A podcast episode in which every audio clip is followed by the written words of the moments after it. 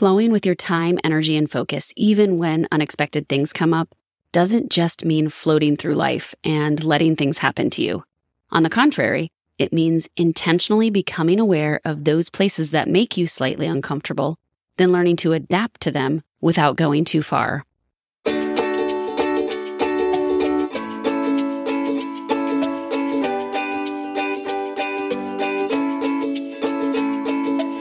Welcome to Health, Harmony, and Happiness with Kathy. I'm your host, Kathy Stricker. I'm a state patrol wife, mama to three lively kiddos, a yoga teacher, certified NLP coach, and an energetic rhythms expert. As an energetic rhythms coach, I help action taking women use their body's rhythms and the moon's cycle to optimize productivity and avoid burnout without letting their desire to remain in control alter their focus. And this podcast is all about doing just that and perhaps a bit more so that you can create your own path to health, harmony, and happiness. So come along with me, and may this episode serve as a nudge to discover tools that could help you on your path towards more intentional living. Enjoy the show.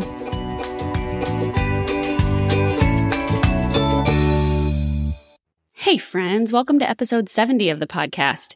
Today, we are talking all about finding your edge. Now, this is something that I have talked about for years in yoga and with teaching my yoga students. And I think that there's different ways to look at it as well. And so I want to bring it to you today in this episode and we'll, we'll talk about it. But in order to know where your edge is, what your edge is, which you'll know after today's episode, you first have to know where you are right now. And in order to do that, in my mind, the best way to do so is to use the daily rhythms tracker. This is a, I could say it's a habit tracker of sorts, but it's a tracker that helps you uncover and discover where your rhythms are, whether that is with the lunar cycle or your menstrual cycle or your sleep rhythms, even. It's just helping you uncover all those areas of your body and bring them to light so that you know maybe where you want to place intention around transforming your life or changing some element of your life. So this episode is brought to you by the Daily Rhythms Tracker, and I will drop a link in the show notes for you to download your copy of that. It's a great tool and resource to be able to begin inviting more intentionality into your life. And as I said, to begin to know where you are right now so that you can find an edge that helps you transform, helps you get better in whatever area you want to get better in. Now, we're going to talk about that a little bit more later on in the show because when I say, oh, it helps you get better, like I'm, don't, I'm not meaning that you always need to be feeling like you need to be doing better and that you are not enough. There's a balance there. There's, there's a harmony there that is important to consider. And we're going to talk about that later in the show. For now, though, know that the Daily Rhythms Tracker is available to you and it's a great tool to help you find where you are right now in life, help you uncover where you are right now in life so that you can find an edge in life and and always be feeling your best so that you can flow with your time, energy and focus no matter where you are. So as we begin today, I'm going to begin with bringing you through a little bit of a guided meditation again or a guided visualization once again. And in order to do that, find a comfortable place or even, you know, if you're listening to this while you're driving, you can totally do this this thought work while you're driving as well. But if you really want to get in touch with your inner guidance and and just take a moment to pause, now would be the time to do so. So if you're doing something like cleaning or um, doing something around the house that you can actually take a little break from, just take a little few minute break while I guide you through this. Okay, so deep breath in through your nose, exhale out, soften your shoulders. Take one more deep breath in through your nose. Exhale out and soften.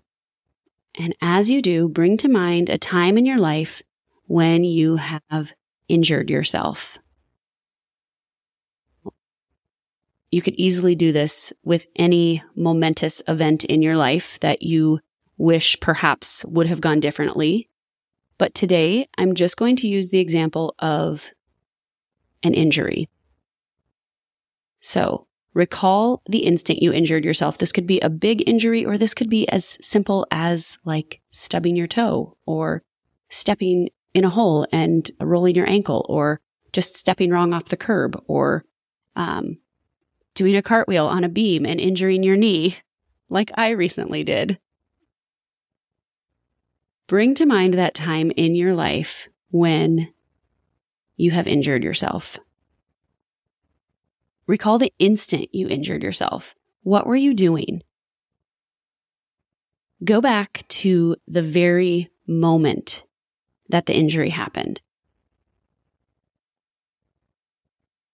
And if you kind of zoom out and look at yourself from a distance as you're injuring yourself, just take a moment to notice what it is you see. Notice the colors, notice if there were other people around, the time of year, or anything else that you can see about that time. Then recall what you heard. What sounds stand out to you?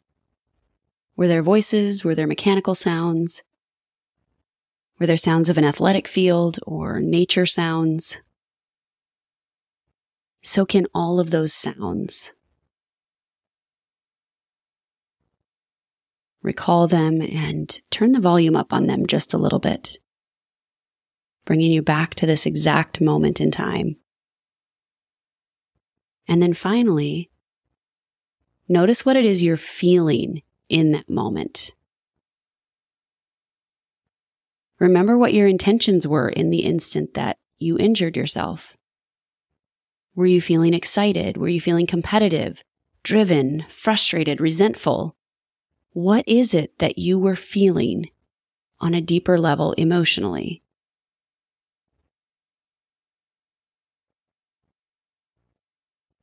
And you recall that instant where you injured yourself.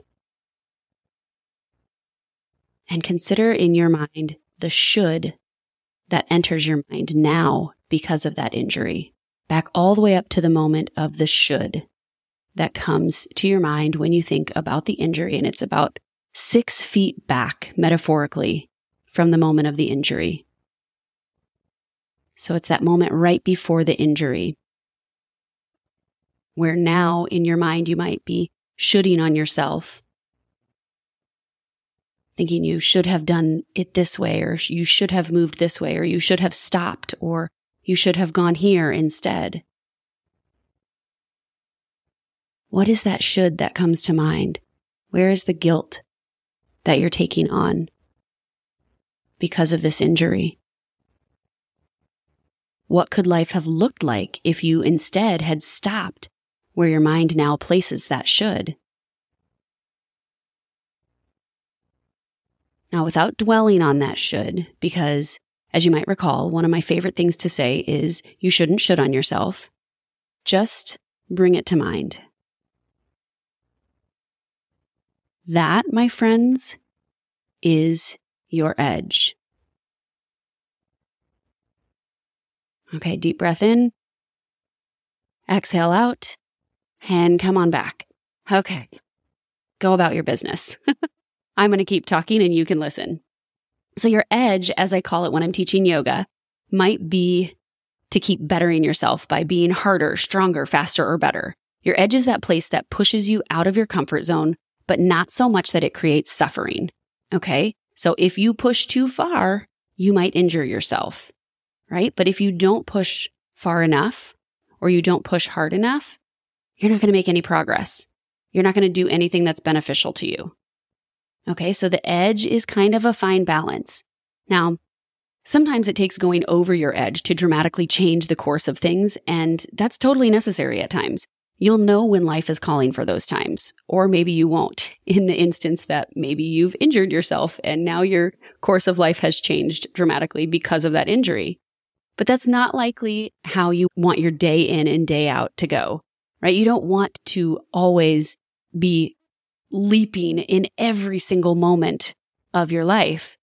Think if you were constantly injuring yourself, then having to slow all the way down to do the recovery work and rebuild before you could go back to full strength and full mobility. That would get old really quick. Like if you were constantly pushing so hard that you injured yourself, then you had to recover. Then you pushed so hard again that you injured yourself again and you had to recover. That's a cycle that is no fun and ugh, not a way that I would want to be living my life. I don't know how, how much you'd want to be living your life that way either. But it'd be like living in a state of constantly pushing yourself to burnout, then having to recover, then burnout, then recover, and so forth. Actually, this might sound familiar to you, right? like, do you do this in your real life?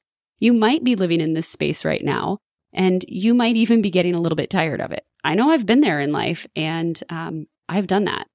So, when you're pushing harder and doing more, it may not seem like you're living in scarcity because you're doing so much and you're pushing so hard and you're always doing more. And the word more and scarcity don't necessarily go together, right? But in all actuality, when you live in this place of overfunctioning or powering through no matter what, or with the no pain, no gain mentality, you're living with a scarcity mentality all the time. Not feeling like or believing rather that there's ever enough. You're doing the things that keep you comfortable mentally and emotionally, even if it comes from a place of physical discomfort, because you are acting out of a place of fear. Fear that if you slow down or stop or do things differently or don't give 110% effort, that you will be judged, that you will be judged not good enough, that people will look down on you, that people will shame you. And that may mean that you're injuring yourself or you're making yourself extremely exhausted and extremely tired and then having to recover or not even having the energy to actually do more because you are so burnt out. That is actually living out of a place of scarcity. That's not your edge. That's going beyond your edge. It's not always a terrible thing because sometimes it does take a bit of recovery and processing before you can dive deeper into yourself mentally, emotionally, and spiritually. But it also might be creating suffering in your life, whether that's physical suffering or mental emotional suffering, keeping you from owning your power in thought and action, thus keeping you stuck in the battle of feeling like there isn't ever enough time, energy, focus, or whatever it is that haunts you that you don't feel like you have enough of. There is the case to argue that uh, extreme scarcity could be used as a means of identifying your edge so that you can truly discover your full potential and appreciate your abilities that you do have. So think of the show Lost. This is something that my husband was recently watching. And, you know, they strip everything back and go back to having to do all of the work, have no creature comforts whatsoever. Or there's the example that people will go on scarcity retreats and will be left in the wilderness or placed into some sort of encampment where that's the goal is to strip everything back so that they can mentally, physically, and perhaps emotionally understand the depths of who they are as a person. Think of monks living on a Tibetan mountainside who have completely isolated themselves from all society in order to awaken to a higher spiritual consciousness. Those are instances where they're placing themselves in extreme scarcity as a means of identifying this higher spiritual self, right? And in order to maybe identify their full potential, or in the case of Lost, well, win a whole bunch of money, right? But that's not necessarily the edge that I'm talking about could be beneficial because I would imagine after experiences like that, after stripping everything back, you, you do have a profound sense of perspective and things change. There is some argument for that, that when you take yourself to this place of extreme physical scarcity, that you indeed do find the edge mentally, emotionally, and spiritually. It's very warrior like and that's the warrior like mentality to go harder, to go faster, to go stronger, right? In some of those instances, though, the emphasis isn't necessarily on deepening your spiritual awareness or to awaken this higher version of yourself, unless it is in the case of like the monks or some sort of spiritual retreat that you're on that moves through stripping everything back physically in order to get you to that higher place spiritually. And that's what we're going to talk about next week in the episode how to move to your edge without actually adding to your to do list or pushing harder and going faster and being stronger and tougher. But for now, let's get back on track with finding your edge. If you've stripped everything back, like in these instances, you definitely would be able to find your full potential mentally, physically, and emotionally. At least that's the thought. But it's so super extreme that it's not doable by most people. You know, it's not desirable even to do for most people. It's not living in the reality of the day in and day out. And would that even be enjoyable or contribute to the harmony of the connectedness of all things? No, probably not. So instead, what if you would consider that your edge wasn't about doing more or proving that you can do really hard things or really extreme things? Now, as I mentioned, sometimes it's totally necessary to go beyond your edge and to get even more uncomfortable than anything you'd ever consider doing by choice because it's in those instances of scarcity, even in smaller doses, that big healing has to happen, right? So when I quit my job and started this business, I had to take this leap that like, whoa, I have to trust something higher than me. That was a huge edge, right? That was a huge thing. Maybe you've got instances like that in your life. Maybe it's buying a house or um, getting married. Maybe it's having children. You, you take this big leap and then you have to trust. But that's the edge that you're willing to go to in order to discover more about yourself, in order to understand more about yourself. But it's in those instances that we often come back even stronger and better than we ever could have imagined, right? So in the cases of extreme injury, even, you re-strengthen your body so that it likely is stronger than it was before after an injury.